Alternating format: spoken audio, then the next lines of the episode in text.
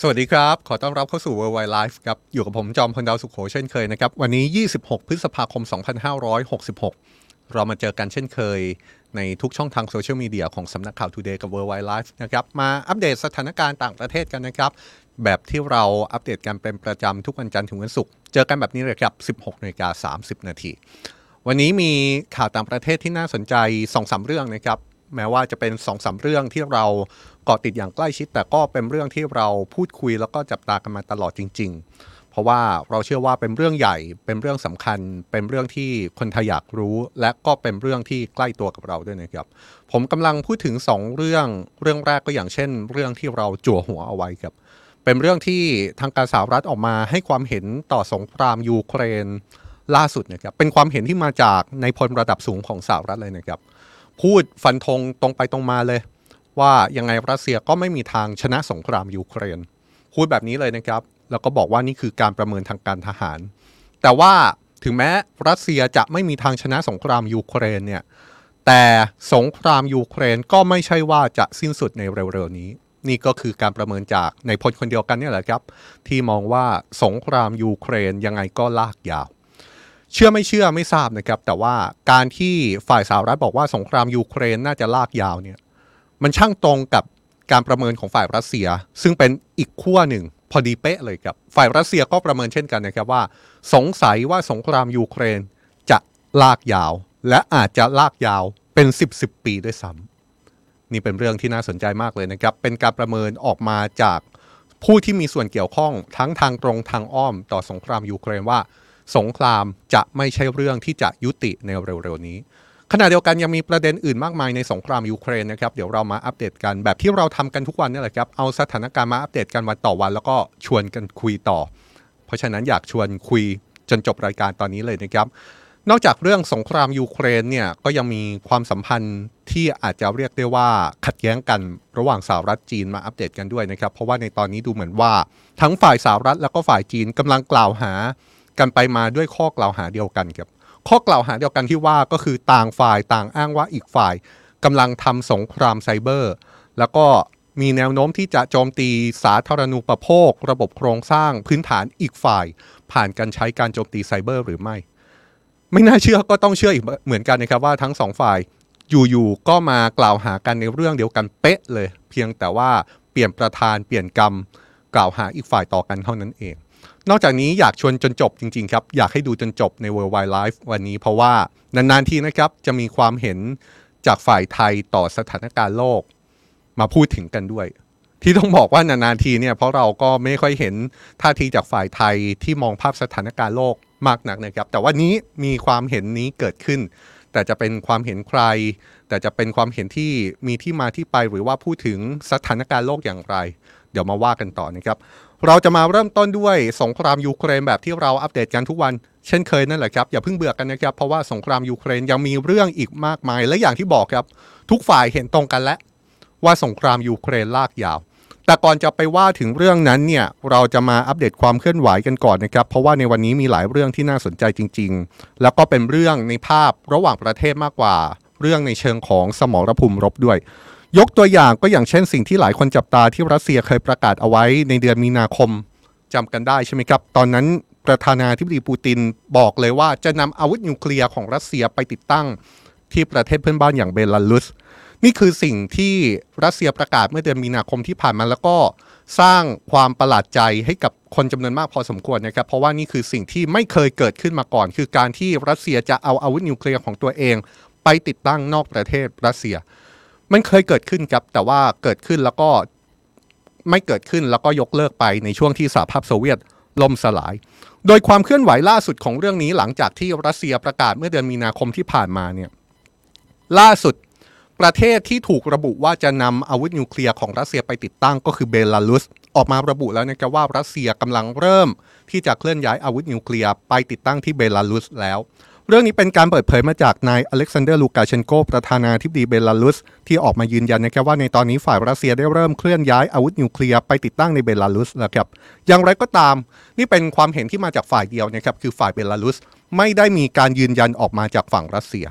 แต่ว่าถ้าเราย้อนเรื่องนี้กลับไปเนี่ยฝ่ายรัสเซียเคยให้เหตุผลที่ตัดสินใจเคลื่อนย้ายอาวุธนิวเคลียร์ของรัสเซียไปติดตั้งที่ประเทศเบลารุสก็คือติดตั้งนอกประเทศของตัวเองเนี่ยนะครับ มีเหตุผลจากฝ่ายรัสเซียที่เคยออกมาอ้าง ยกตัวอย่างก็อย่างเช่นนายเซอร์เกย์ชอยกูรัฐมนตรีกลาโหมของรัสเซีย เคยระบุแบบนี้นะครับว่า สาเหตุที่รัสเซียต้องทำแบบนั้น เป็นเพราะว่าชาติตะวันตกได้ขยายการก่อสงครามอย่างไม่เป็นทางการกับเรา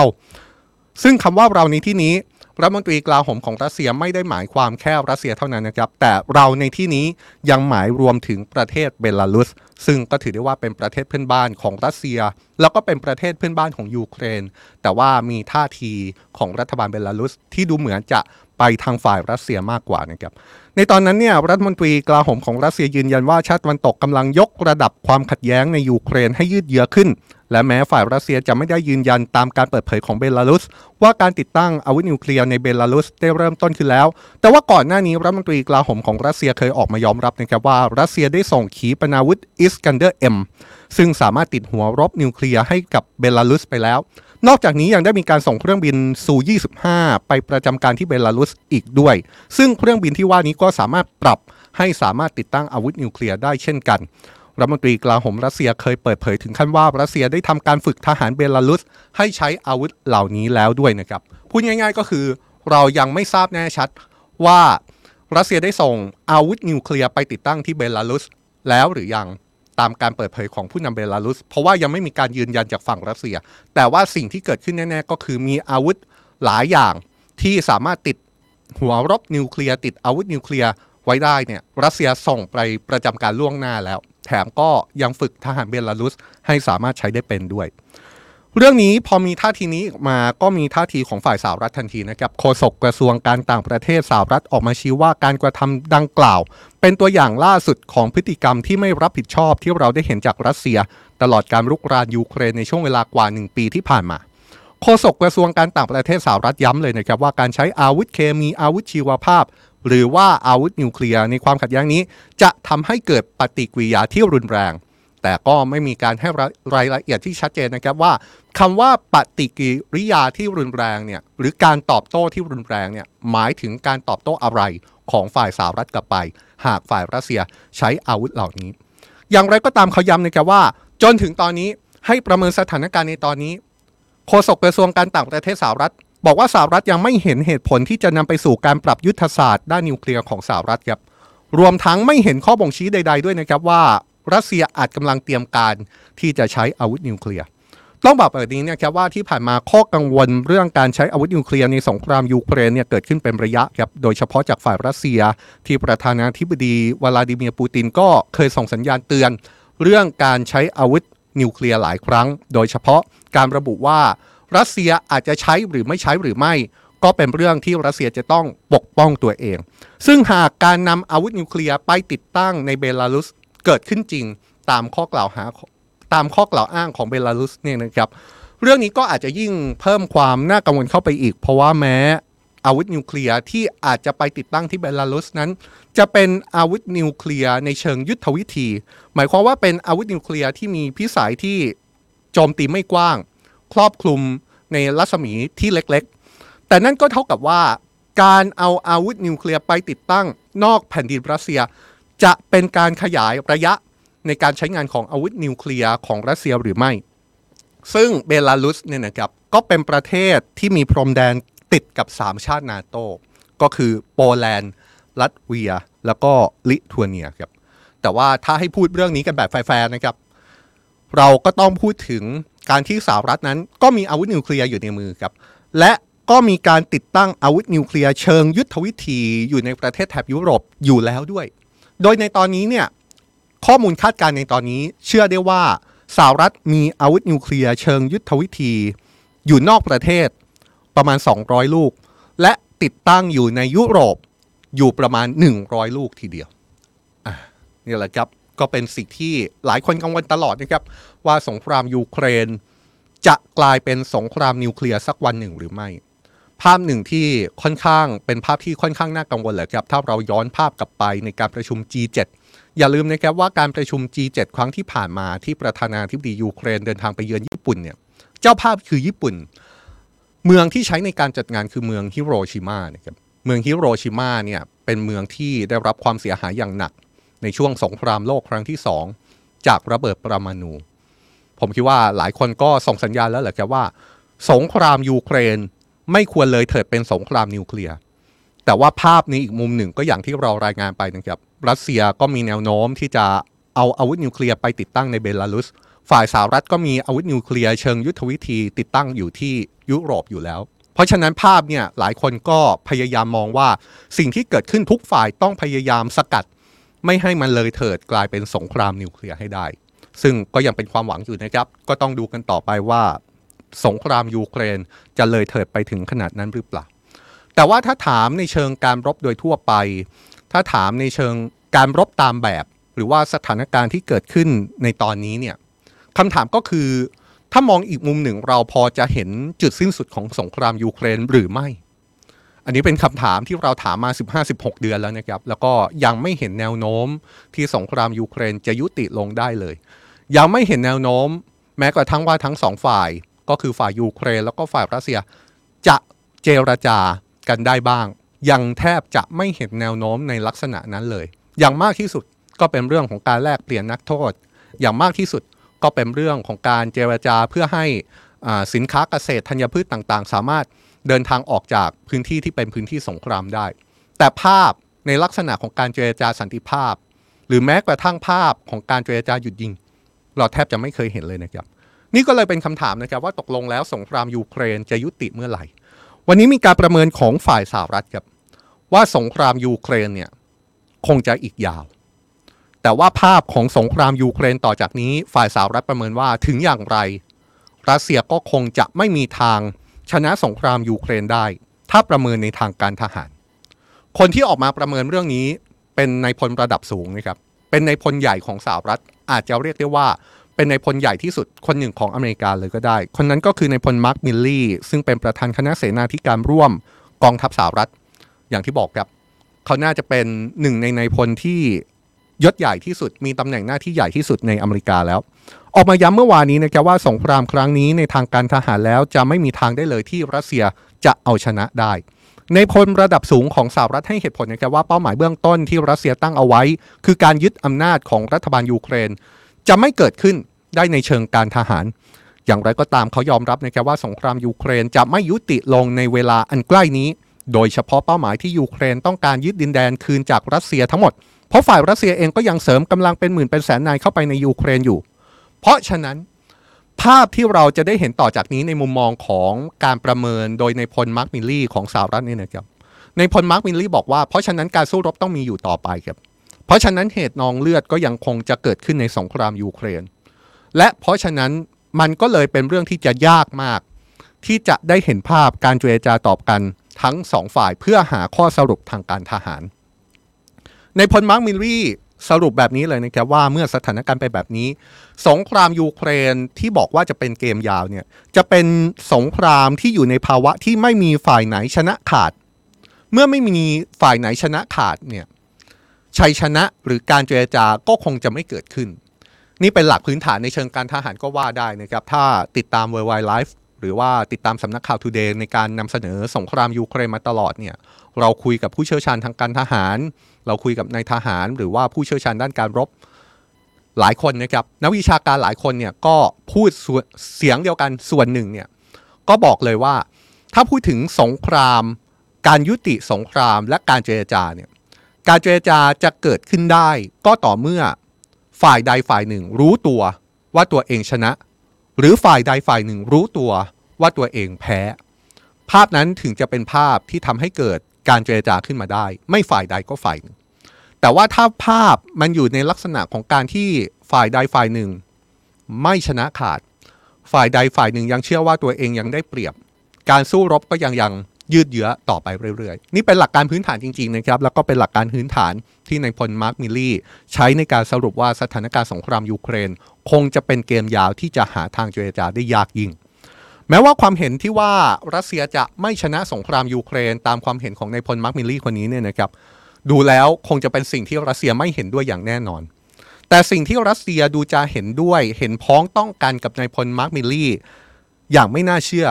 ก็คือการประเมินที่ระบุว่าสงครามยูเครน จะเป็นสงครามที่เป็นเกมยาวนั่นแหละครับ ฝ่ายรัสเซียที่ออกมาพูดตรงกันเป๊ะกับฝ่ายสหรัฐ ก็คือนายดมิทรีเมดเวเดฟนะครับนายดมิทรีเมดเวเดฟเป็นอดีตประธานาธิบดีของรัสเซีย ออกมาให้สัมภาษณ์ยืนยันเลยว่า สงครามยูเครนจะใช้เวลาต่อเนื่องไปอีกหลายสิบปีครับ อดีตประธานาธิบดีรัสเซียให้สัมภาษณ์เรื่องนี้กับสำนักข่าว RIA ของรัสเซียระบุว่าภาพของสงครามยูเครนต่อจากนี้จะเป็นการต่อสู้ สลับกับการสงบศึกชั่วคราว แล้วจะวนลูปกลับมาต่อสู้ครั้งใหม่นี่น่าสนใจมากเลยนะครับ เรื่องสงครามยูเครนจะเป็นสงครามยืดเยื้อหรือไม่ เรื่องนี้เราคุยกันมาต้องแต่เริ่มต้นของสงครามด้วยซ้ำนะครับ หรืออย่างเมื่อวานนี้เราก็พูดถึงนายกรัฐมนตรีอังกฤษที่ระบุว่าชาติตะวันตกเนี่ย พร้อมสนับสนุนยูเครนในระยะยาว และรัสเซียอย่ารอ อย่าคาดหวัง ว่าสักวันหนึ่งชาติวันตกคงจะถอนการช่วยเหลือออกจากยูเครน เพราะนายกรัฐมนตรีอังกฤษบอกว่าภาพแบบนั้นคงจะไม่เกิดขึ้น แต่ว่าการประเมินจากอดีตประธานาธิบดีเมดเวเดฟของรัสเซียเนี่ยผมคิดว่าก็มีมุมที่น่าสนใจอยู่เหมือนกันนะครับ เพราะว่า อดีตประธานาธิบดีรัสเซียคนนี้จริง ๆ เขาเป็นสายเหี่ยวนะครับแล้วก็มีท่าทีที่ค่อนข้างแข็งกร้าว เมื่อพูดถึงสถานการณ์สงครามยูเครนบ่อยครั้ง แต่ในครั้งนี้เนี่ยเขาให้ภาพค่อนข้างชัดเหมือนกันนะครับให้ภาพชัดว่าภาพต่อไปนี้มันจะเป็นสงครามที่ยืดเยื้อ ยืดเยื้อลักษณะที่ว่าจะไม่มีการสู้รบตลอดเวลา แต่มันจะเป็นภาพของฝ่ายหนึ่งที่สู้รบกัน จนกระทั่งถึงจังหวะหนึ่ง ก็จะมีการหยุดสู้รบกัน เพื่อให้ต่างฝ่ายต่างไปจัดการกับยุทธปกรณ์กำลังของตัวเองที่สูญเสียไปในการสู้รบต่อหน้า แล้วจะกลับมาสู้รบกันใหม่ ภาพจะตัดสลับแบบนี้ไปเรื่อยๆ นอกจากการประเมินของสหรัฐ นอกจากการประเมินของรัสเซีย ก็มีคนพูดถึงโจทย์นี้แหละครับ โจทย์ว่าสงครามยูเครนจะจบเมื่อไหร่ หรือว่าสงครามยูเครนจะเป็นเกมยาวหรือไม่ มีการประเมินจากสถาบันการศึกษาสงคราม หรือว่า ISW ที่พูดถึงสงครามยูเครนในฐานะที่จะเป็นเกมยาวหรือเปล่าเช่นกันนะครับ โดยระบุว่าเอาเข้าจริงการทำให้สงครามยูเครน เป็นสงครามยืดเยื้อระยะยาวเนี่ย หลายคนบอกว่าพอเป็นสงครามยืดเยื้อใครจะได้ประโยชน์ สถาบันการศึกษาสงคราม ISW บอกว่าสงครามยืดเยื้อเนี่ยไม่น่าจะเป็นเป้าหมายของรัสเซียด้วยนะครับ แม้ก่อนหน้านี้จะมีหลายฝ่ายตีความว่าหากสงครามยูเครนยืดเยื้อ ฝ่ายรัสเซียก็อาจจะใช้ประโยชน์จากสงครามยืดเยื้อก็ได้ แต่ว่าสถาบันการศึกษาสงครามระบุแบบนี้นะครับว่าหากสงครามยูเครนกลายเป็นสงครามยาวขึ้นมาเนี่ยสิ่งที่จะทำให้รัสเซียดูจะได้เปรียบ จะเป็นเรื่องของการที่จะทำให้รัสเซียมีเวลาแล้วก็มีจังหวะในการฟื้นของกองทัพของตัวเองได้มากขึ้นแค่นั้นเองครับ ส่วนความช่วยเหลือที่ชาติตะวันตกย้ำต่อเนื่องว่าจะเดินหน้าช่วยยูเครนนั้น ล่าสุดสหรัฐก็เป็นอีกชาตินะครับที่ประกาศว่าจะร่วมจับมือกับพันธมิตรตะวันตก ในการฝึกทหารยูเครน ให้ขับเครื่องบินรบเป็น รวมถึงเครื่องบิน F16 ที่สหรัฐเพิ่งไฟเขียวให้ชาติพันธมิตรส่งให้กับยูเครน ในการเปิดเผยที่สหรัฐอเมริกาในวงการสัมภาษณ์ ในวงเดียวกับการแถลงข่าวของนายพลมาร์คมิลลี่เนี่ยรัฐมนตรีกลาโหมสหรัฐลอยออสติน ระบุว่าสหรัฐจะจับมือกับเนเธอร์แลนด์สวีเดน แล้วก็นอร์เวย์ เบลเยียม โปรตุเกสแล้วก็โปแลนด์ ในการจับมือฝึกบิน F16 ให้กับนักบินยูเครนนะครับอย่างไรก็ตามผู้สื่อข่าวก็ถามต่อครับว่า เมื่อสหรัฐจะจับมือในการฝึกบิน F16 แล้วเนี่ยนั่นหมายความว่าเครื่องบิน F16 เนี่ยจะเป็นอีกหนึ่งอาวุธที่จะเป็นตัวเปลี่ยนเกมในอนาคตของสงครามยูเครนหรือไม่รัฐมนตรีกลาโหมของสหรัฐรวมถึงนายพลมาร์คมิลลี่ ก็ได้ให้ความเห็นในเรื่องนี้นะครับ โดยนายพลมาร์คมิลลี่ยืนยันว่า ถ้าพูดถึงสงครามยูเครนในตอนนี้ เขาชี้เลยว่าไม่มีอาวุธไหนที่จะเป็นอาวุธวิเศษ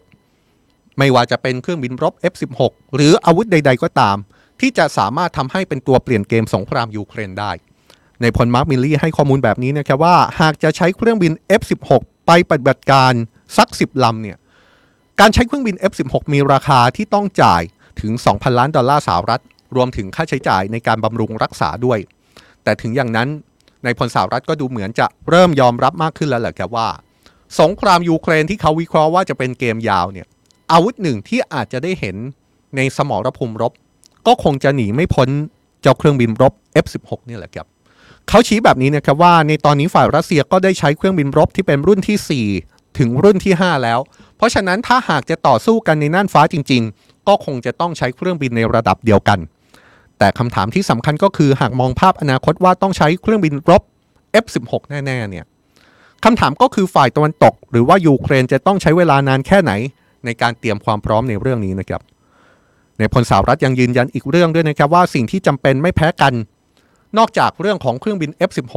หรือว่าเรื่องของอาวุธต่างๆ ที่สหรัฐยังคงส่งมอบให้กับยูเครนอย่างต่อเนื่องเนี่ยสิ่งที่จำเป็นไม่แพ้กันในการปกป้องนั้นฟ้าก็คือ เรื่องของระบบป้องกันภัยทางอากาศ ที่ล้ำสมัยมากยิ่งขึ้น เพื่อปกป้องน่านฟ้าของยูเครน นี่น่าสนใจมากเลยนะครับ เป็นบทวิเคราะห์สถานการณ์สงครามที่เกิดขึ้น จริง ๆ แล้วเดี๋ยวเราจะกลับมาสรุปสถานการณ์ในแนวรบของยูเครน กับรัสเซียในสงครามยูเครนกันนะครับว่าเกิดอะไรขึ้น แต่ว่าภายใต้การมองในระหว่างประเทศแบบนี้ ภายใต้การมองสถานการณ์การรบที่เรา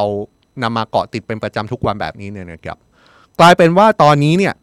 เริ่มมีการพูดถึงสิ่งหนึ่งที่อาจจะเป็นทางลัดให้สามารถยุติสงครามยูเครนได้อย่างรวดเร็ว แบบไม่น่าเชื่อ เป็นสิ่งที่ฝ่ายยูเครนหยิบยกขึ้นมา แล้วบอกว่าฝ่ายยูเครนก็มีความคิดที่จะทำเรื่องนี้อยู่ เป็นทางลัดที่จะยุติสงครามยูเครนได้เลย ในมุมของยูเครน ทางลัดที่ว่าก็คือความคิดที่จะลอบสังหารประธานาธิบดีปูตินนะครับ นี่เป็นความคิดที่ใหญ่ มาก ๆ เลยนะครับ แล้วก็เป็นความคิดที่เอาเข้าจริงหลายคนก็พูดถึงเรื่องนี้ แต่ว่าปกติแล้วผมก็ไม่ได้หยิบยกขึ้นมารายงานเท่าไหร่ เพราะว่าอาจจะเป็นความเห็นที่อาจจะไม่มีแนวโน้มหรือมีนัยยะอะไร แต่วันนี้ต้องหยิบเรื่องนี้มาพูดกับ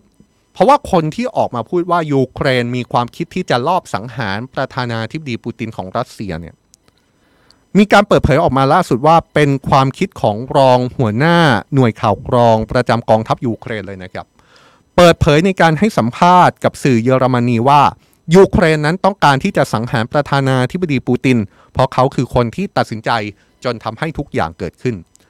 รองหัวหน้าหน่วยข่าวกรองประจำกองทัพยูเครนยังเปิดเผยด้วยนะครับว่า เรื่องของการลอบสังหารนี้กำลังเข้าใกล้ตัวของประธานาธิบดีปูตินมากขึ้นเรื่อย ๆ หรือแม้แต่ตัวของประธานาธิบดีปูตินเองก็น่าจะมีความกังวล ว่าคนใกล้ชิดของเขาจะแทงข้างหลัง และจะก่อเหตุลอบสังหารตัวเขาหรือไม่นี่ นี่คือการเปิดเผยของฝ่ายยูเครนนะครับเจ้าหน้าที่ฝ่ายยูเครนคนนี้ยอมรับครับว่าแผนการลอบสังหารประธานาธิบดีปูตินเป็นเรื่องที่ยาก เพราะว่าส่วนใหญ่เขาหลบอยู่ในที่ลับ แต่ว่าในระยะหลังเนี่ยดูเหมือนจะมีความเป็นไปได้มากขึ้น เพราะว่าเขาปรากฏตัวต่อสาธารณะบ่อยขึ้น เพราะฝ่ายยูเครนออกมาประกาศเรื่องถึงแผนการลอบสังหารประธานาธิบดีปูตินเนี่ยก็เลยทำให้มีคนไปถามฝ่ายรัสเซียทันทีนะครับว่า เอ๊ะ เรื่องนี้ ฝ่ายยูเครนประกาศแบบนี้ก็ดูจะเป็นเรื่องใหญ่เหมือนกันนะ ฝ่ายรัสเซียมองว่าอย่างไง ก็มีคนไปถามความเห็นนายดมิทรีเพสคอฟซึ่งเป็นโฆษกรัฐบาลรัสเซีย ที่ให้สัมภาษณ์เมื่อวานนี้ยืนยันถึงศักยภาพของหน่วยข่าวกรองของรัสเซียนะครับโฆษกรัฐบาลรัสเซียบอกว่าหน่วยข่าวกรองของรัสเซียรู้ดีว่างานที่พวกเขาทำคืออะไร เขากำลังทำอะไรอยู่ หน่วยข่าวกรองของรัสเซียรู้ดี โฆษกรัฐบาลรัสเซียยังตอบโต้ รองหัวหน้าหน่วยข่าวกรองของกองทัพยูเครน ที่ออกมาเปิดเผยถึงแผนการลอบสังหารประธานาธิบดีปูตินของยูเครนเนี่ยนะครับ โดยระบุว่าบทสัมภาษณ์ชิ้นนี้ของฝ่ายยูเครนเนี่ยยิ่งตอกย้ำว่าการตัดสินใจของรัสเซียเป็นเรื่องที่ถูกต้องแล้ว โดยชี้ว่ายูเครนซึ่งเป็นระบบก่อการร้าย มักพูดถึงเรื่องการก่อการร้ายทำให้ปฏิบัติการพิเศษทางการทหาร ยิ่งเป็นเรื่องที่จำเป็น และต้องปฏิบัติการให้ลุล่วงให้ได้นี่ นี่ก็เป็นท่าทีความเห็นนะครับเป็นเรื่องที่เอาจริง ๆ ก็ดูจะฮือฮาจริง ๆ นะครับ เพราะว่าเป็นสิ่งที่หลายคนก็อาจจะพูดถึงแหละ แต่ว่าในครั้งนี้คนที่ออกมาพูด เป็นถึงรองหัวหน้าหน่วยข่าวกอง ประจำกองทัพของยูเครนเลย ที่ออกมาเปิดเผยเรื่องนี้กับสื่อในเยอรมนีนะครับมาพูดถึงสถานการณ์ในการรบกันบ้างนะครับ เมื่อวานนี้ทางการยูเครนได้เปิดเผยว่ากองกำลังของยูเครนสามารถยิงโดรนของอิหร่าน ที่รัสเซียส่งเข้าไปโจมตีทางภาคตะวันตกของประเทศ ได้จำนวน 36 ลำ ยิงตกได้ทั้งหมดเลยครับ โดยกระทรวงกลาโหมยูเครนเปิดเผยว่ากองกำลังรัสเซียน่าจะเล็งโจมตีโครงสร้างพื้นฐานสำคัญ และพื้นที่ทางการทหารรายงานข่าวระบุว่ารัสเซียมักจะทำการโจมตีทางอากาศซ้ำๆใส่ยูเครน โดยวิธีที่ใช้นั้นมีทั้งการส่งโดรนพุ่งชนเป้าหมายเพื่อสร้างความเสียหายกับโครงสร้างพื้นฐานต่างๆ รวมถึงวิธีการอื่น ๆด้วย เมื่อวันก่อนผู้นำยูเครนประธานาธิบดีวโลดิเมียร์เซเลนสกี้โพสต์ข้อความทางเทเลแกรมบอกว่ายูเครนเพิ่งผ่านช่วงข้ามคืนที่ผ่านพ้นไปไม่ง่ายดายอีกคืนหนึ่ง และระบุอีกด้วยนะครับว่ายังมีการเดินหน้าข่มขวัญยูเครน โดยศัตรูใช้โดรน 36 ลำ แต่ว่าไม่มีสักลำที่บินถึงเป้าหมาย ต้องขอบคุณกองกำลังป้องกันทางอากาศของเราสำหรับผลลัพธ์ 100%นี้ ผู้ว่าการแคว้นไครเมีย ซึ่งรัสเซียเป็นผู้แต่งตั้งได้ออกมาเปิดเผยเมื่อวานนี้นะครับว่าระบบป้องกันทางอากาศของฝ่ายรัสเซียเนี่ยได้ยิงโดน6ลำตกในช่วงข้ามคืนที่ผ่านมาเช่นกัน และระบุในโพสต์เทเลแกรมว่าไม่มีผู้เสียชีวิต หรือว่าบาดเจ็บจากเหตุการณ์ดังกล่าวพูดง่ายๆก็คือในช่วงข้ามคืนที่ผ่านมามีการโจมตีทั้งจากฝั่งรัสเซีย แล้วก็ฝั่งยูเครนนะครับแต่ว่าทั้งสองฝ่ายสามารถสกัดไม่ให้โดรนอีกฝ่ายไปทำลาย อาคารสถานที่หรือว่าโครงสร้างพื้นฐานของตัวเองได้สำเร็จ ส่วนสถานการณ์ที่เมืองบัคมุตครับเยฟเกนีพริโกซิน หัวหน้าวักเนอร์กรุ๊ปกล่าวผ่านคลิปวิดีโอที่เปิดเผยออกมาเมื่อวานนี้ บอกว่ากองกำลังวักเนอร์กรุ๊ปจะเริ่มกระบวนการถอนทัพออกจากเมืองบักมุดของยูเครนแล้วนะครับผู้นำวักเนอร์กรุ๊ปกล่าวว่ากองทัพรัสเซียจะเข้ามาแทนที่กองกำลังวักเนอร์โดยการถอนทัพนี้จะดำเนินการให้เสร็จสิ้นภายในวันที่ 1 มิถุนายนครับก็ต้องดูกันต่อไปนะครับเพราะว่า บาร์กมุดเนี่ยก็เป็นสมรภูมิที่ฝ่ายรัสเซียยืนยันมาตั้งแต่ช่วงสัปดาห์ที่ผ่านมาว่า รัสเซียสามารถยึดเมืองนี้ได้เบ็ดเสร็จแล้ว และก็จะมีการถอนทัพของวักเนอร์กรุ๊ปที่เป็นทหารรับจ้าง แล้วก็ให้กองทัพรัสเซียเข้ามาคุมพื้นที่นี้แทน แต่ว่าฝ่ายยูเครนก็ยังดูเหมือนจะยืนยันนะครับว่า รัสเซียยังไม่สามารถยึดเมืองนี้ได้เบ็ดเสร็จ ก็ต้องว่ากันต่อไปนะครับว่า สุดท้ายแล้วเมืองนี้ถูกรัสเซียยึดแล้วหรือยัง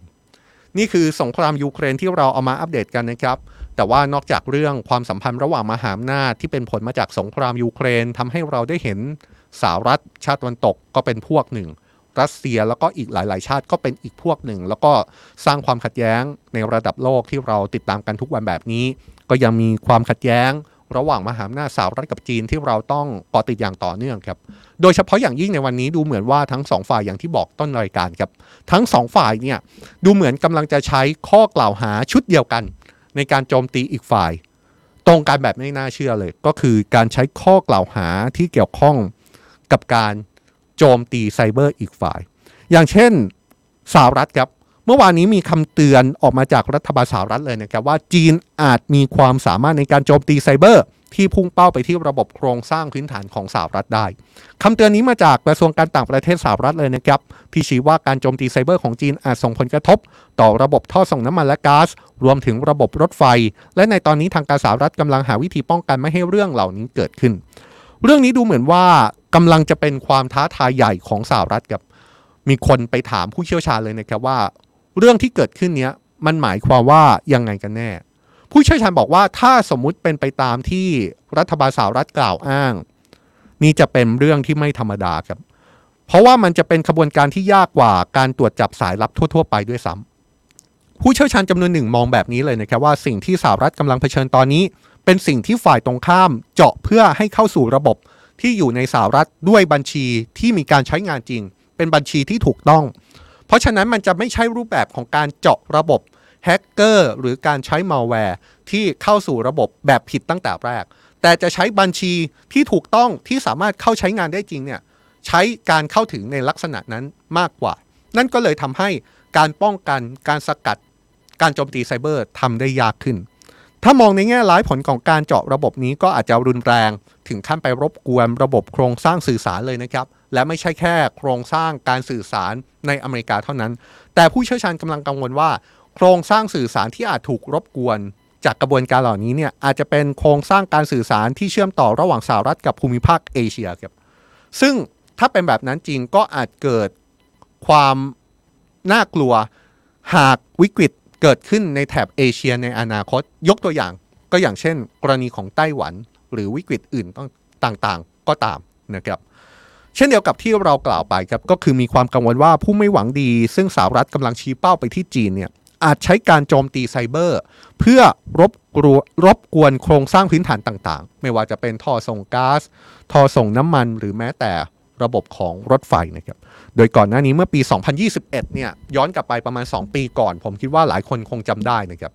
สหรัฐเคยเผชิญกับการโจมตีระบบท่อส่งน้ำมันของบริษัทโคโลเนียลไ i ป์ไลน์ ตอนนั้นเนี่ยส่งผลกระทบต่อการส่งเชื้อเพลิงในพื้นที่ชายฝั่งทางตอนออกของสหรัฐมากเลยนะครับ ในตอนนั้นเนี่ยการโจมตีท่อส่งน้ำมันของบริษัทโคโลเนียลไ i ป์ไลน์เป็นการโจมตีที่ผู้ไม่หวังดีใช้มัลแวร์ที่เราเรียกกันว่ามัลแวร์เรียกค่าไถ่ในการโจมตีนะครับ และผลที่เกิดขึ้นในตอนนั้นแม้ว่าบริษัทโคโลเนียลไ i ไลน์จะเป็นบริษัทเอกชน แต่ว่ามันรุนแรงถึงขั้นทำให้รัฐบาลสหรัฐต้องประกาศภาวะฉุกเฉิน เพื่อแก้ปัญหาเรื่องการขนส่งน้ำมันเชื้อเพลิง ผลจากการโจมตีท่อส่งน้ำมันของโคโลเนียลไ i ไลน์เลย ย้อนกลับไปข่าวตอนนั้นเนี่ยอย่างเว็บไซต์ BBC รายงานข่าวในตอนนั้นนะครับ ระบุว่าการโจมตีด้วยมัลแวร์เรียกค่าไถ่ ในครั้งนั้นเป็นฝีมือของกลุ่มอาชญากรไซเบอร์ ที่ชื่อว่า Dark Side ซึ่งบุกเข้ามาในเครือข่ายคอมพิวเตอร์ของบริษัท Colonial Pipeline และยึดข้อมูลเกือบ 100 กิกะไบต์เป็นตัวประกัน จากนั้นในวันรุ่งขึ้นเนี่ย กลุ่มที่โจมตี Colonial Pipeline เนี่ยนะครับก็ปิดล็อกการเข้าถึงข้อมูลจากคอมพิวเตอร์ แล้วก็เซิร์ฟเวอร์บางส่วนเพื่อเรียกค่าไถ่พร้อมกับขู่ว่าจะปล่อยข้อมูลนี้เข้าสู่อินเทอร์เน็ต หากบริษัทไม่ยอมจ่ายเงิน ซึ่งย้อนกลับมาที่ข้อกล่าวหาสงครามไซเบอร์ที่สหรัฐ ดูเหมือนจะพุ่งเป้าไปที่จีนเนี่ยเรื่องนี้ก็ทำให้จีนออกมาปฏิเสธเลยนะครับแล้วก็ชี้ว่าสิ่งที่สหรัฐทำกำลังทำปฏิบัติการข้อมูลข่าวสาร ในแง่ของการบิดเบือนจีน โฆษกกระทรวงการต่างประเทศของจีนถึงกับตอบโต้สหรัฐกลับ ด้วยการระบุเลยนะครับว่า เอาเข้าจริงเนี่ยสหรัฐนี่แหละก็คือจักรวรรดิของการแฮ็กข้อมูลที่แท้จริงนี่ซึ่งข้อกล่าวหาของจีนเนี่ยก็ไปสอดคล้องกับรายงานอีกชิ้นหนึ่ง ที่เป็นบทสรุปการศึกษาของหน่วยงานในประเทศจีน ที่ชี้ว่าสหรัฐ โดยสำนักข่าวสำนักงานข่าวกรองกลางสหรัฐ หรือว่า CIA เนี่ย ระบุว่า CIA ใช้การโจมตีไซเบอร์ เป็นเครื่องมือโจมตีหลายประเทศ รวมถึงประเทศจีนด้วย รายงานชิ้นนี้ออกมาจากฝั่งจีนนะครับ แล้วก็พูดง่ายๆก็คือตอบโต้กลับไปเลยว่า ที่สหรัฐบอกว่าจีนเนี่ยจะโจมตีไซเบอร์ เอาเข้าจริงเนี่ย จีนมีข้อมูลว่าสหรัฐนี่แหละ โดย CIA เนี่ยแหละกำลังจะโจมตีไซเบอร์ โดยมีเป้าหมายหลายประเทศรวมถึงประเทศจีนรายงานชิ้นนี้ออกมาจากศูนย์ตอบสนองไวรัส คอมพิวเตอร์ฉุกเฉิน ซึ่งเป็นหน่วยงานแห่งชาติของจีนนะครับ เป็นการทำรายงานร่วมกับบริษัทคอมพิวเตอร์ 360 ระบุว่า CIA ของสหรัฐใช้โทรจันก่อนจะชี้ว่าระบบของสหรัฐเนี่ยสามารถครอบคลุมอินเทอร์เน็ต แล้วก็อุปกรณ์ต่างๆ ได้เกือบทั้งโลก ซึ่งจะเป็นการเปิดทางให้เครือข่ายจากต่างชาติ สามารถเข้าไปขโมยข้อมูลสำคัญ หรือข้อมูลที่อ่อนไหวได้ตลอดเวลา ไม่ว่าจะเป็นเครือข่ายสาธารณูปโภค ระบบควบคุมการบิน สถาบันวิจัย อุตสาหกรรมปิโตรเคมี รวมถึงหน่วยงานของรัฐบาลต่างๆ รายงานระบุว่ารัฐบาลสหรัฐจะนำข้อมูลเหล่านี้ไปพิจารณาประกอบการตัดสินใจในระบบความมั่นคงของชาติสหรัฐต่อไปนี่ฮะดูจะเป็นภาพของการที่ตอบโต้กันไปมามากเลยนะครับ ระหว่างสหรัฐกับจีนโดยโดยใช้เรื่องของสงครามไซเบอร์ เป็นตัวในการตอบโต้กัน ก็ต้องดูกันต่อไปนะครับว่า การตอบโต้ในลักษณะนี้จะส่งผลอย่างไรต่อความสัมพันธ์ในภาพรวม ระหว่างสหรัฐกับจีนที่ ระหองระแหงไม่ลงรอยกันในช่วงหลายเดือนที่ผ่านมา แล้วก็ดูจะเป็นเรื่องยากเหลือเกินนะครับที่ความสัมพันธ์ระหว่างสหรัฐกับจีน จะประสานรอยร้าวให้ได้เร็วที่สุด แม้จะมีความพยายามจากหลายฝ่าย แม้ว่าจะมีการพูดถึงจากหลายชาติก็ตาม ก็ต้องว่ากันไปนะครับ นี่คือ World Wide Life ที่เราเอาเรื่องสถานการณ์โลกความสัมพันธ์ระหว่างมหาอำนาจมาพูดคุยกันนะครับ แล้วก็ทำให้เห็นภาพโลกทั้งใบ ได้อย่างมากขึ้น แล้วก็เป็นสิ่งที่เราเน้นย้ำมาตลอดและครับว่า การมองภาพให้เห็นโลกทั้งใบ การมองภาพให้เห็นความสัมพันธ์ที่ตอนนี้ดูเหมือนว่าจะเกิดขั้วความขัดแย้งเกิดขึ้นในหลายขั้วหลายฝ่าย แล้วก็หลายพื้นที่ทั่วโลกเนี่ยไทยควรมีบทบาทควรยืนอยู่ตรงไหน หรือว่าควรจะมีท่าทีทิศทางอย่างไรต่อสถานการณ์อย่างนี้นะครับอย่างที่เราเกินไว้เมื่อช่วงต้นรายการนะครับว่า วันนี้ดูจะมีความพิเศษเหมือนกันนะครับเพราะว่า นานๆทีเราจะได้เห็นท่าทีของไทยที่มีต่อสถานการณ์ ในบริบทโลกที่แหลมคมในตอนนี้เหลือเกินครับ ที่ผมพูดแบบนี้ก็เป็นเพราะว่ามีความเห็นมาจากคุณดอนประมัติวินัย รองนายกรัฐมนตรี และรัฐมนตรีว่าการกระทรวงการต่างประเทศของไทย ซึ่งตอนนี้อยู่ในรัฐบาลที่กำลังเป็นรัฐบาลรักษาการอย่างที่เรารู้กันดีนะครับ รัฐมนตรีดอนซึ่งเป็นรองนายกรัฐมนตรี แล้วก็รัฐมนตรีว่าการกระทรวงการต่างประเทศได้ไปพูดในเวทีนิเคอิ Future of Asia Forum เมื่อวานนี้ครับ โดยเสนอให้ประเทศในเอเชียรวมตัวกันเป็นหนึ่งเดียว พร้อมระบุว่าการที่รัสเซียรุกรานยูเครน เป็นภาพตัวแทนของความเปลี่ยนแปลง ของจุดยืนทางการเมืองและสังคมที่มีมาตั้งแต่สงครามโลกครั้งที่สองรัฐมนตรีต่างประเทศของไทยระบุว่าความพยายามต่างๆ ที่เกิดขึ้นหลังสงคราม เพื่อรักษาสันติภาพไม่บรรลุผลครับ ขณะที่ความขัดแย้งระหว่างสหรัฐกับจีนก็ทำให้โลกที่มีอยู่ขั้วเดียวอยู่ในภาวะกลับหัวกลับหางรัฐมนตรีดอนชี้นะครับว่าสิ่งที่เกิดขึ้นทำให้หลายประเทศเพิ่มงบประมาณทางการทหาร ก่อนจะชี้ว่าวิธีการตอบสนองแบบตาต่อตาฟันต่อฟัน จะทำให้ทุกคนอยู่ในภาวะมืดบอดกันไปหมด เช่นเดียวกับมาตรการส่งกลับสินค้าไปผลิต ที่ประเทศตัวเองหรือประเทศที่เป็นมิตร หรือที่เราได้ยินคุ้นหูกันในชื่อที่ว่า reshoring friendshoring ที่เป็นเรื่องที่หลายประเทศ เริ่มดึงสายการผลิตที่อยู่ในประเทศอื่น ๆ กลับเข้าไปสู่ประเทศตัวเอง หรือกลับไปสู่ประเทศที่เป็นมิตร หรือว่าอยู่ในขั้วอยู่ในฝ่ายเดียวกับตัวเองมากขึ้นเนี่ยนะครับรัฐมนตรีดอนบอกว่าสิ่งที่เกิดขึ้นเนี้ยมันกำลังสะท้อนถึงความไม่มั่นคงของมหาอำนาจ ที่กำลังให้ความสำคัญกับความมั่นคงของชาติตัวเองมากยิ่งขึ้น รัฐมนตรีต่างประเทศของไทยระบุแบบนี้นะครับว่าสหรัฐและบรรดาชาติ ยุโรปตะวันตกไม่สามารถนำเอาแนวทางเศรษฐกิจของตัวเอง เข้ามาในเอเชียได้ฝ่ายเดียวอีกต่อไปแล้ว เขาชี้ว่าเอเชียมีอำนาจมากขึ้นเมื่อเทียบกับเมื่อ 30 ปีก่อน ทั้งในฐานะฐานการผลิต และตลาดของผู้บริโภค เพราะฉะนั้นเอเชียน่าจะวางบทบาท เพื่อช่วยแก้ปัญหาของโลกได้ดีขึ้น โดยไม่จำเป็นต้องใช้กำลัง รัฐมนตรีต่างประเทศของไทยเสนอแบบนี้นะครับว่าเอเชียเนี่ยควรมีส่วนช่วยลดโทนแนวโน้มของสงคราม ที่อันตรายที่จะทำลายสิ่งที่มนุษยชาติสร้างขึ้นมาตลอดศตวรรษที่ผ่านมาได้ด้วยนี่ทุกคนฟังความเห็นของรัฐมนตรีต่างประเทศของไทยในเวทีของนิเคอีแล้ว มีความเห็นอย่างไรบ้างครับคอมเมนต์กันมาหน่อยนะครับ แต่ว่าผมเชื่อว่านี่เป็นอีกครั้งครับที่เรามีท่าที ในเวทีโลก เรามีความเห็นต่อสถานการณ์ในต่างประเทศ ซึ่งเอาเข้าจริงแล้วผมคิดว่าเรื่องนี้ก็เป็นเรื่องที่เราต้องจับตาดูนะครับ โดยเฉพาะอย่างยิ่ง ถ้าเรามองภาพไปข้างหน้าในเชิงของรัฐบาลใหม่ ผมคิดว่าไม่ว่าจะเป็นรัฐบาลไหนครับ ไม่ว่าจะเป็นรัฐบาลที่กำลังจับขั้วอยู่ในตอนนี้ หรือว่าจะพลิกโผพลิกแพงไปอย่างไร นโยบายการต่างประเทศ จะเป็นเรื่องที่สำคัญมาก ๆ จะเป็นเรื่องที่เราต้อง ติดตามแล้วก็จับตาอย่างใกล้ชิดว่ารัฐบาลไทยจะเอายังไงต่อเรื่องต่างๆ ที่เป็นสถานการณ์โลก ทั้งสถานการณ์โลกที่เป็นเรื่องใหญ่ แต่ว่าอาจจะอยู่ไกลจากประเทศไทยไป หรือแม้แต่สถานการณ์โลกที่เป็นเรื่องใหญ่ไม่แพ้กัน แล้วอยู่ใกล้กับประเทศไทยด้วย นี่คือสิ่งที่เราจะเกาะติดต่อจากนี้นะครับเป็นสิ่งที่สำนักข่าวทูเดย์พยายามที่จะเดินหน้าในการเกาะติดต่อว่านโยบายการต่างประเทศของรัฐบาลชุดใหม่ของไทยเนี่ย จะนำพาประเทศไทย ไปยืนอยู่ตรงไหนในเวทีโลก เพราะฉะนั้นติดตามกันนะครับ กับสำนักข่าวทูเดย์ในทุกช่องทาง ใครที่ดูอยู่ แล้วยังไม่ได้กดไลค์กดแชร์ หรือว่ากด Subscribe ติดตามพวกเราเนี่ยอยากชวนให้กดจริง ๆ นะครับ เพราะอย่างเช่นข่าวต่างประเทศเนี่ยเราก็จะเอาข่าวสารที่เกิดขึ้นรอบโลกมาสรุปเรียบเรียงให้ฟังกัน แบบนี้แหละครับ เจอกันทุกวันจันทร์ถึงศุกร์16นาฬิกา30 นาทีกับ World Wide Life นะครับ เพราะฉะนั้นพบกันใหม่ในวันจันทร์นะครับ แต่ว่าเย็นนี้พลอยวัสินียังมีการเมืองเข้มข้น มาอัปเดตให้ทุกคนได้ทราบกัน มาชวนคิดชวนคุยกันต่อใน Today Life นะครับแต่ช่วงนี้ผมและทีมงานลาไปก่อนครับ สวัสดีครับ